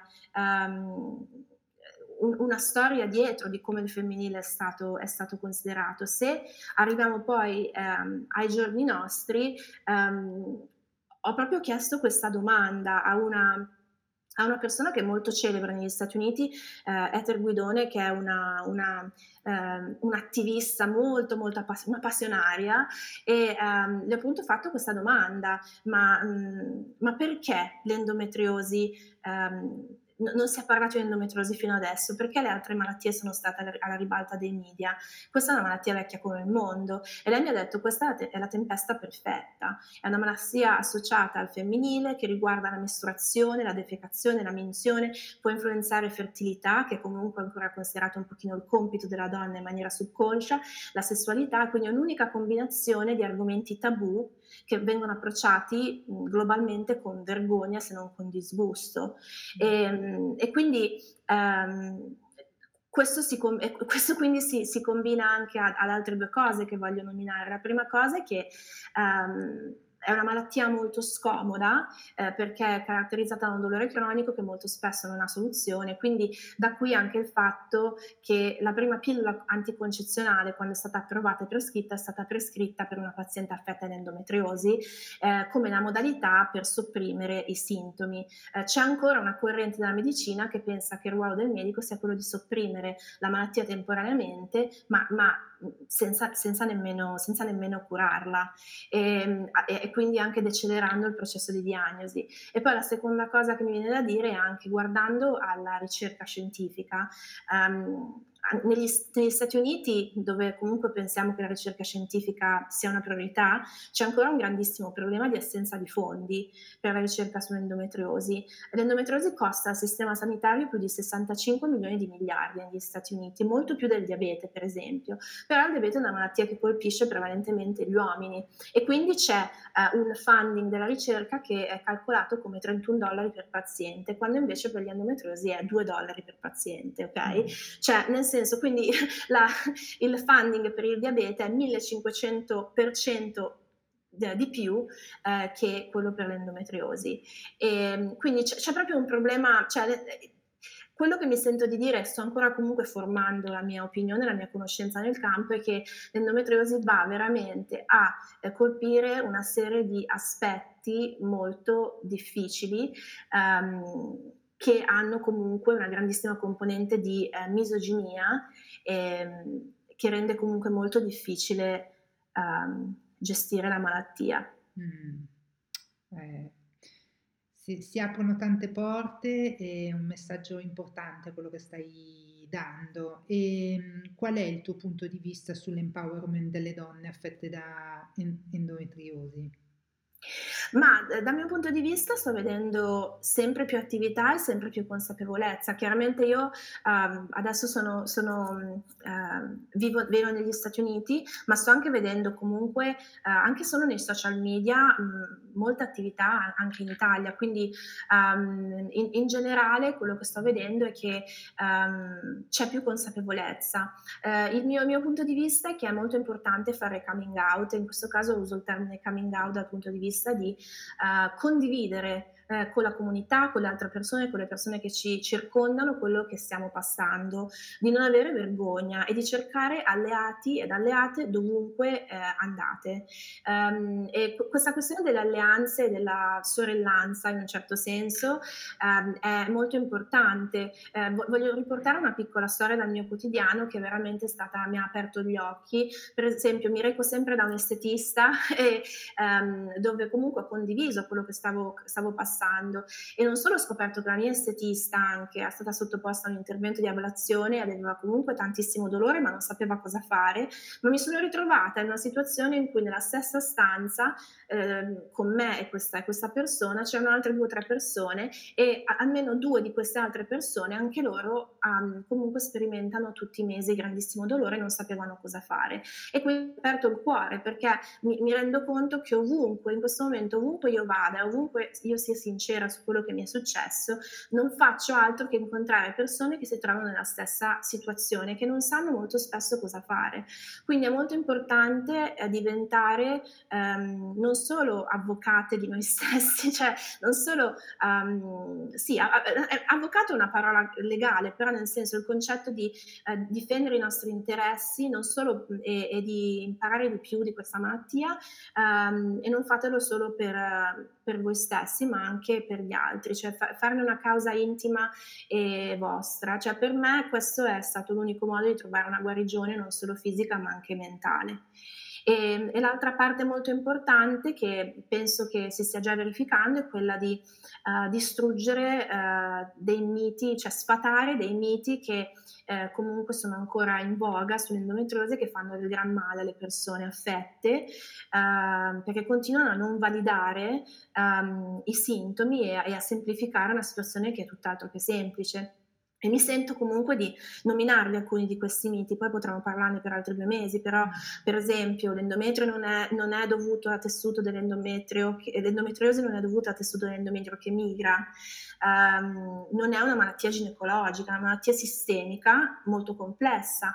L'endometriosi non è semplicemente male durante il ciclo, questo ha confinato la malattia a essere invisibile per tantissimo tempo.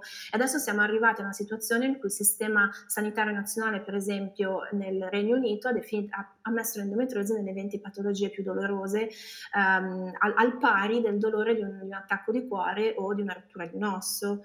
Uh, l'endometriosi non si risolve in caso se hai un bambino, quindi anche questa comunque spinta, anche alla, questa grandissima attenzione al, al, fatto comunque di una gravidanza come risoluzione, magari c'è un mascheramento temporaneo dei sintomi ma non risolve la malattia, um, che la pillola, che, che approcci comunque ormonali risolvano la malattia, magari la mascherano, rendono una qualità di vita migliore, ma non risolvono la malattia. E poi un'altra cosa molto importante che si sente ancora tantissimo ovunque, il fatto che no, io non posso avere l'endometriosi perché mi hanno detto che se non si vede in un'ecografia, in una risonanza magnetica, non ce l'ho. Non è assolutamente vero, queste tecniche al momento non, non, non lo rivelano o non tutte le persone, i radiologi che leggono queste, questi risultati sono in grado di detectare l'endometriosi. Quindi um, consapevolezza sorellanza e superare la, um, la vergogna di avere questa, questi sintomi e questa malattia.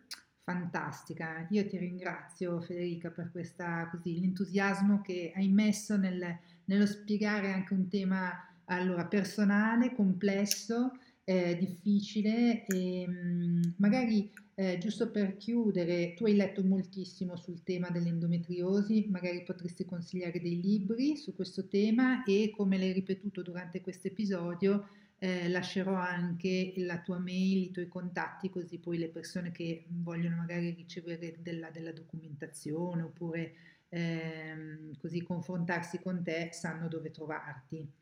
Assolutamente. Sì, allora, ehm, il il libro che mi ha cambiato la vita è, è The Doctor Will See You Now, Il dottore ti vedrà in ti vedrà adesso, uhm, di Tamer Sekin, che è un è uno specialista dell'endometriosi, ehm, che lavora a New York ed è stato il primo libro dove ho trovato una spiegazione di quello che mi stava succedendo e ho imparato veramente tantissimo e ho comprato e dato questo libro a tantissime persone che ho ehm, che ho incontrato per cercare di aiutare aiutarle a essere protagoniste insomma della, della, loro situazione.